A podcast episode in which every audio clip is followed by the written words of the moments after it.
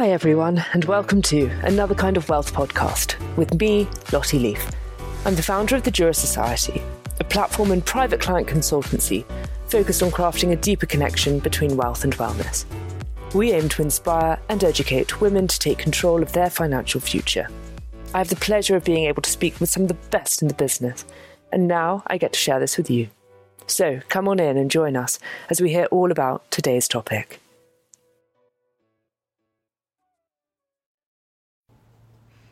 Oh, hello, everybody. I'm just getting Nicole in to join us this afternoon for next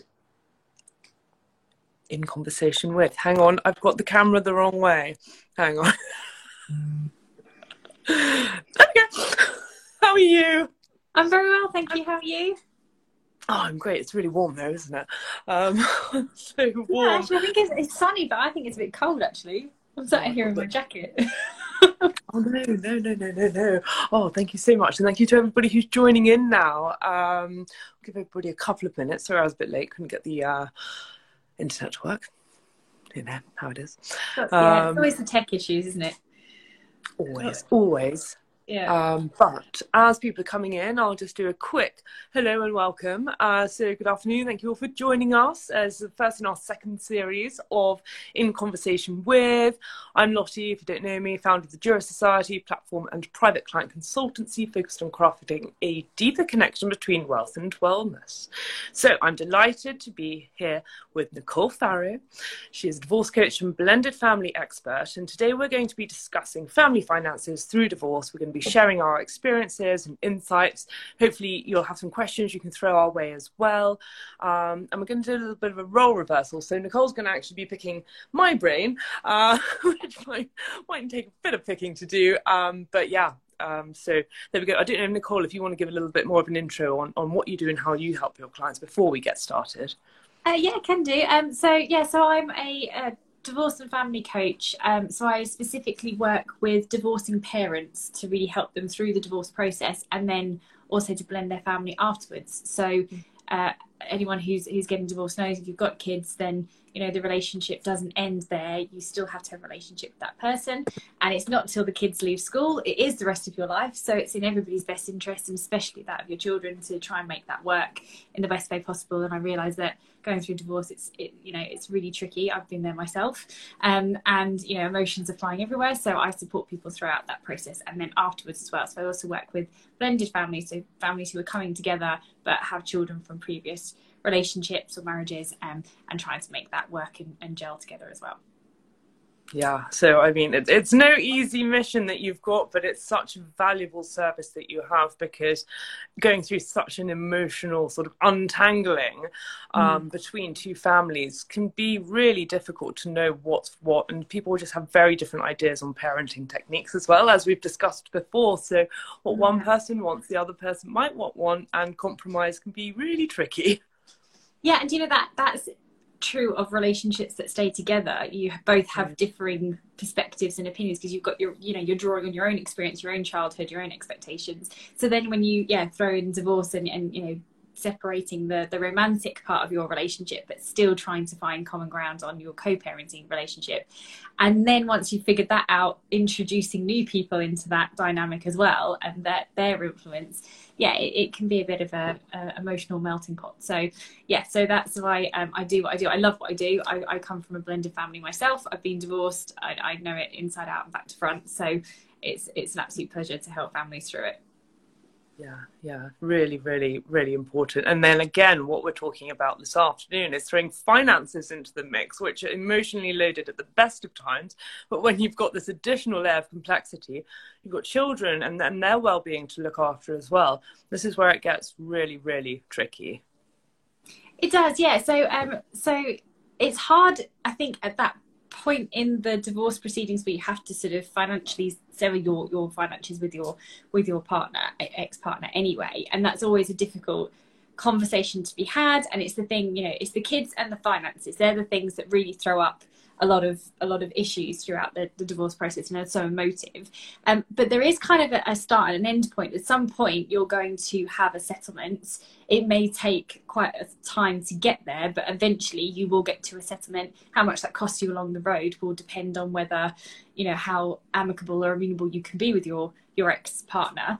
Um, but you will ultimately sever ties financially. But what you don't mm. sever ties in is financially supporting your children and what that looks like going forward. So again, there is still a connection there that you have to try and manage together.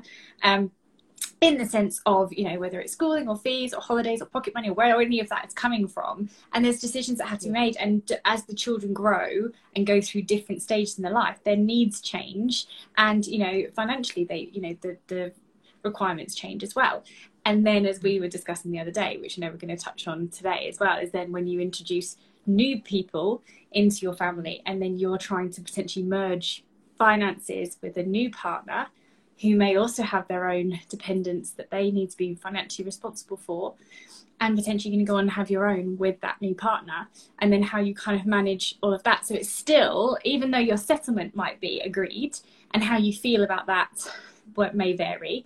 I mean, generally the courts will always make it that there is never a winner and a loser. Um, mm-hmm. you, you, know, they don't do that, so they will try and make it a fair settlement.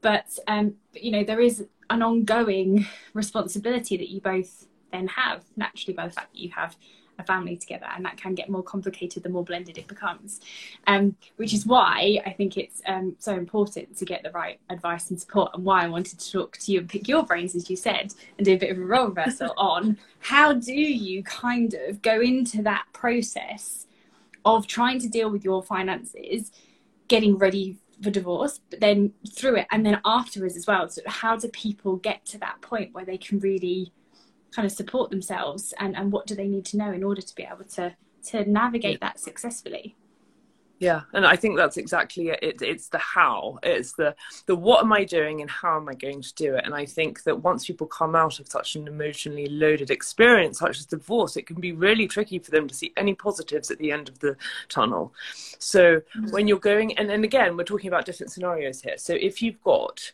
children and you're divorcing. That's going to be quite a different setup because you're going to have to have a, a parenting plan in place yeah. during that whole process as well. So ideally what would happen as part of the settlement is that you would already have designated and agreed who is taking care of what. Now it's all well and good having that in principle but as we know as soon as you leave the courtroom or you, you've got your settlement your, your decree absolute has been issued things change. So it's getting people to stay on track and with those agreements as well.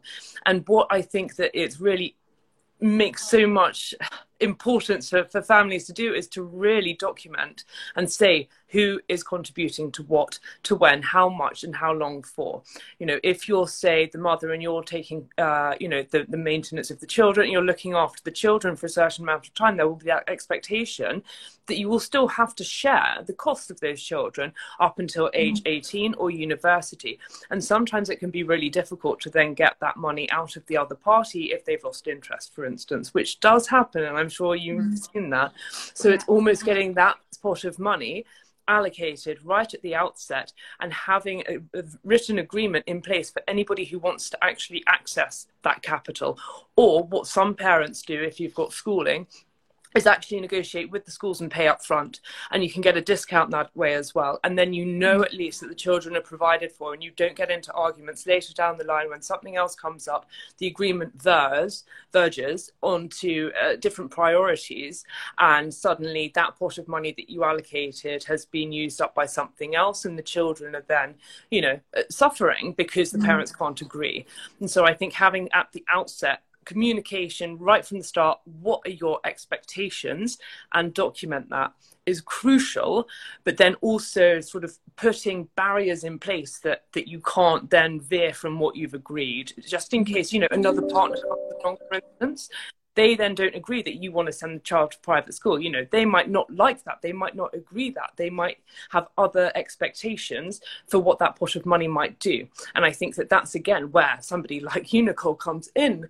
where these conversations for third parties as part of the mm-hmm. parenting unit can influence what the um, what the intention is as well. And i don't know mm-hmm. if you've seen that Yeah, absolutely. And actually, you're right in the sense of the parenting plan is so key in setting out what that framework is around the communication. And it's and I think people assume that a parenting plan is just for the kind of management of the of, of the children and raising the children. They forget the fact that you can actually include finances into that and it's what you're signing up for and agreeing to and of course the parenting plan evolves and changes as i said as the children grow and their needs change and you can't you know agree everything but if you've got a really good uh, foundation and a really good framework and you've considered things like what's going to come down the line. So if it is you know university or you know as you say private schools or what happens when we meet someone new what happens if one of us ch- decides to have more children you know that it doesn't then kind of impact the children that you already have that you have this agreement and you do it at a time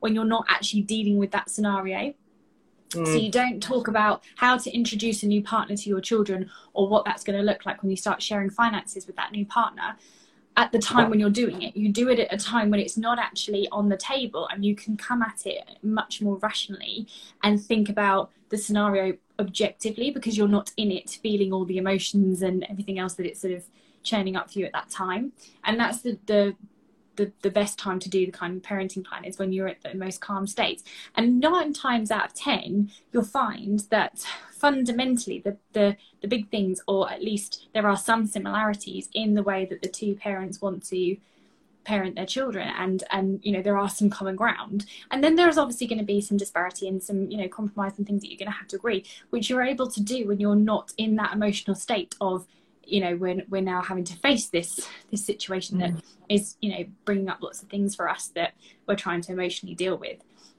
Because the other thing as well with divorce is you never get two people who are very rarely can't say never very rarely do you get two people who are at exactly the same stage at any one time. So nine times out of ten there is someone who has chosen to leave the marriage and is further along. They're kind of emotionally dealing with the the breakdown of the marriage and they're at a different stage to what the other person is. So you've got to take that into account as well that you're not you know you're in fruit but you're not comparing apples and apples and approaching it in exactly the same way. Um, mm. so by doing the parenting plan that allows for that. And similarly after the divorce as well you know one partner might choose to one parent might choose to move on with someone quite quickly and someone else might take a, a, a bit longer. You just don't know. It's it's it's very individual. So yeah and i allows for that as well is, is also like t- t- touching on like you know the different parents capabilities is one might go off and then start earning again and so then you mm. might have to take into consideration childcare costs or you know other bits that haven't you know weren't anticipated or maybe their new partner has actually got a lot more um, you know assets or you know uh, you know income behind them so they can then afford to to treat the ch- child more and i think that this comes to a really nice point about being fair and being fair mm-hmm. to the children and, and then as we touched on before is having the blended family coming in from the other side where maybe you're joining into another family and your expectations and your um, you know your way that you want the children to be treated is going going to be very different to how that parent and that other parent is also thinking about what their priorities are because it's it's yeah as we said finances are so personal and they're so emotionally loaded and i think that's why you have to remove yourself from mm-hmm. this this panic you know reacting state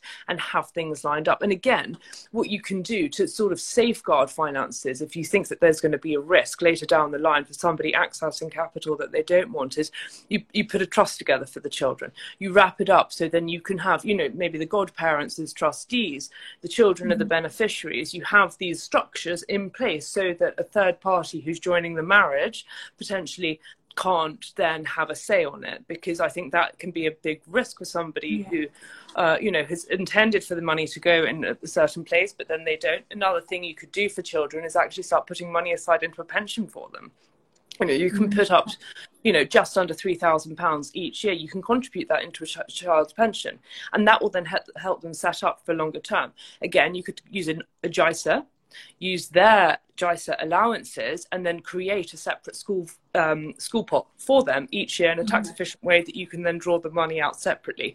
You know, not even school fees like holiday, just general maintenance of children. As you know, they're pretty expensive to run. Yeah. Um, you know, but you know, and, and, it's having all of that outset. And you know, I had one client, and what she's doing is they have a separate pot for the children, which is just in a cash pot, but both parents have to agree in writing and give notice if there's any significant withdrawals that they want to make for the children. So, say it's for um, uh, holidays or they need some more sports kit or something like that, they have to let the the other parent know and sign off on it so that they're not mm. also duplicating so that's another thing that can happen mm. is you're buying the cricket kit and she's buying the cricket kit and now they've got three cricket kits and you know and it's that crossover of knowing who's buying what and where it's going to be which house is it going to be at and and there's a lot of administrative um, mm. chaos that needs organizing there is yeah and actually what you touched on a minute ago about the fairness um, is also when you're then having if you're looking to have more children or potentially, mm-hmm. you know, inherited stepchildren, is the fairness that is not just perceived by your ex partner or your new partner, which can in itself cause, you know, can cause issues, but it's also amongst the children themselves. So mm-hmm. there does need to be an element of agreement, you know, in the sense of how you're going to treat the children, and that includes financially as well. And, yeah. and to make sure that that is fair across the board as much as possible because you know they're not silly they will pick up on it and you know all of these experiences that they have around money and the availability of money and how it's discussed around them will then start to shape their beliefs around money and how they will then fare in the future um, and you know as it's kind of a bit of a British thing, I think. We don't like discussing money. It's very, you know, it's a bit of a taboo subject, you know, and and we don't discuss it openly and actually by doing that it kind of creates this little bit of awkwardness and uncomfortableness that you know children then can pick up on. And actually that's the same for anyone who's going into a new relationship with somebody is you know we all talk about everything but finances.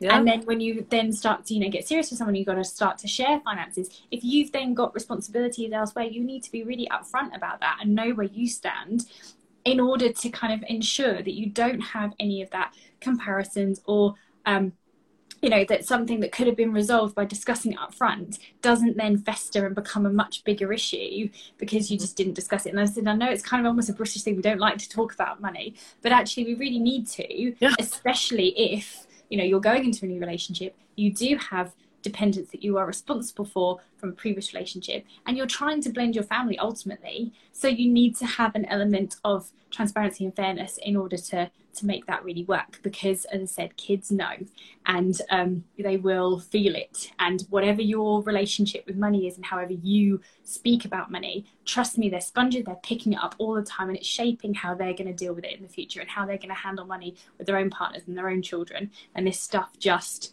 sets in. So it's really important to be aware and have those uncomfortable conversations and be aware of what you're saying around your kids as well yeah and i think that that's also something that we should bring in at this point is is if you're not comfortable in having these conversations then find some way or someone who can help you to mediate and to help you guide you through the difficult conversations because mm-hmm. sometimes it's we don't know what questions to ask or we're scared of what the the responses might be. And I think, you know, especially if you've gone through sort of hard negotiations on very finite, you know, settlements, it's now quite open ended. And it's like, what might we like this to look like? What's best case? What's worst case mm-hmm. scenario? And sitting down with somebody who's a professional who can help you to do a cash plan, uh, you know, cash flow plan, who can help you to set up some kind of parenting plan as well in terms of the finances around the children, can help you to avoid this emotional response and put some practical guidance around around it as well because you know it, it, can be really difficult to ask for help and that's where working with a divorce coach there's websites there's apps there's a lot of tools out there and we can share them um, later mm-hmm. as well. For, for resources for people to use to help to just break the ice as well for what their expectations should be. And although you would have gone through and done um, uh, uh, you know your budgeting and everything like that during the divorce but as we said it's fluid. When you've got a new partner coming in as well it's before you've signed that new marriage document or whatever, or before they move in.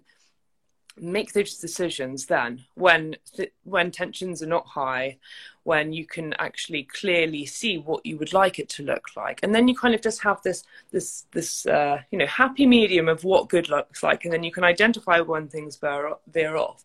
And I think as well, mm-hmm. going back to structuring, um, if you've got kids who are school using the um, mm. the school calendar to diarize dates can help you. So I always say to clients, you know, imagine you're a CEO of your own business, CFO of your own business, the business of you, you need to organize into quarterly um, segments so that you can then budget and account for any major outlays that you've got. You know, the beginning of the school terms, what you're going to need. You're going to need new kit. You might you need to predict school holidays. You know, new pencil cases. All of these kind of things as well. If you then budget that in and have that all aligned at the beginning of the year, these are what the big chunks are. Put those chunks of money into a separate account that both you and your co-parent can then access and you have that agreed and that's all set aside. So you don't end up arguing and squabbling over who's going to pay to go to the you know the christmas party or, or whatever it is because that's mm. not fair on the children. And they don't want to become part of this you know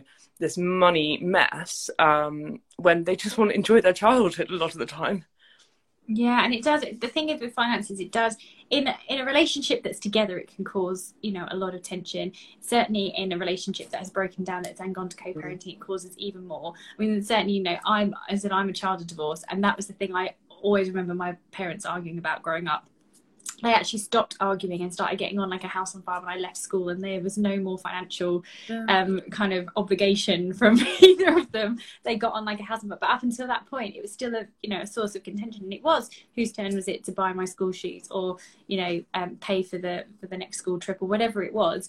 And actually, as you say, having that all planned out and having a a pot you can draw down from an agreement and in place and said this is where you know having a parenting plan that that you know, that includes the financial side of things as well is really key. And I think sometimes people are so put off by how long it's taken them to get to that financial settlement within their divorce and they're so emotionally drained the idea of having yet another conversation about finances that has doesn't have an end date um, mm-hmm. um, or it does, but you know, it's a long way off because the kids are still very small.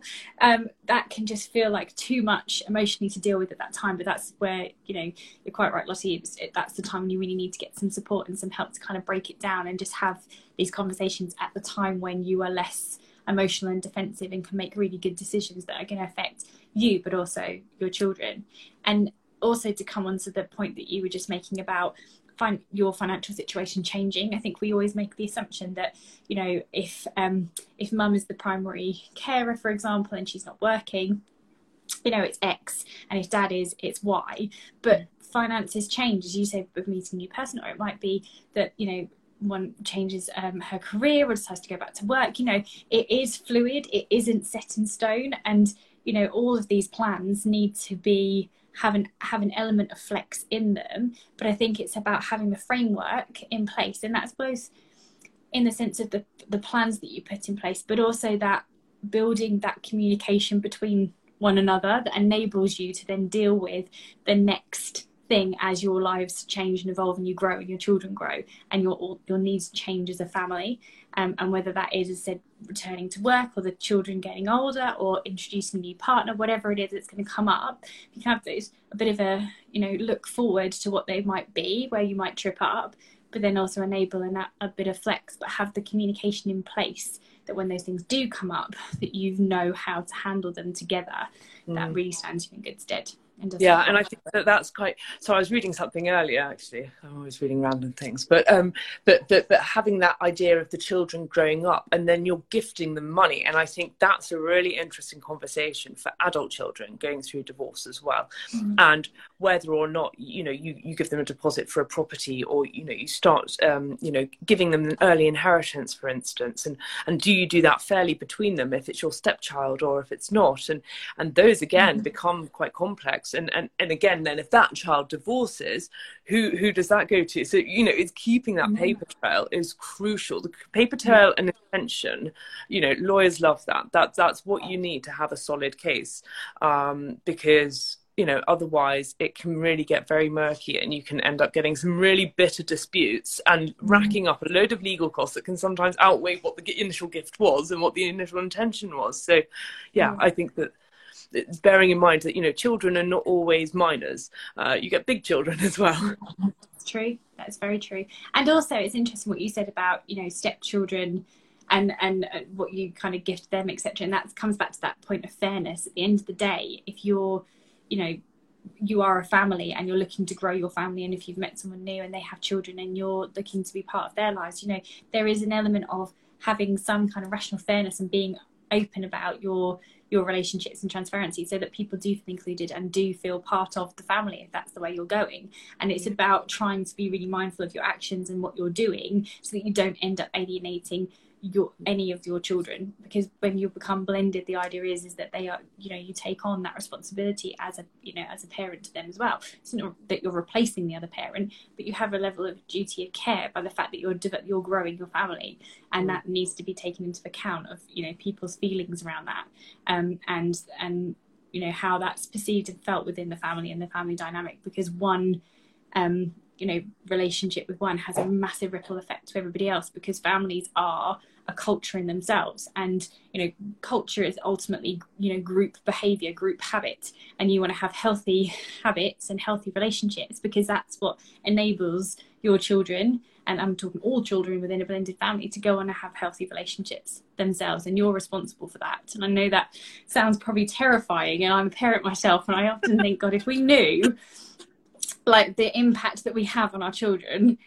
I don't think any of us would have them, to be honest, no, because it's well, such a momentous, momentous yeah, responsibility. But you know, it's true. Mm. They learn from us. They learn from from what they grew up around. We are products of our own environment. So you owe it to you know to your children, and that's all children in a blended family to you know to show up and do your part and to be as fair as possible because you're shaping yeah. them yeah. Yeah. Oh so many. I mean nicole and i could talk for hours and hours and hours because i think we have such shared view and shared values with like how we think things should be and like how we wish the world worked.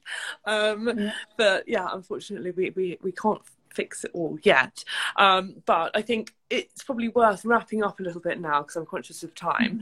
Mm-hmm. um yeah. so shall i just do our sort of our top five takeaways? You know we did that? Yes. That's, yeah so so Nicole and I came up with what, what are five things that we think that would really help anybody who's going through a situation where they need to have clarity on their finances with their family. So the number one is organization, documentation of who pays what, when, how much. Have that in writing, both agree on that. The second one, communication.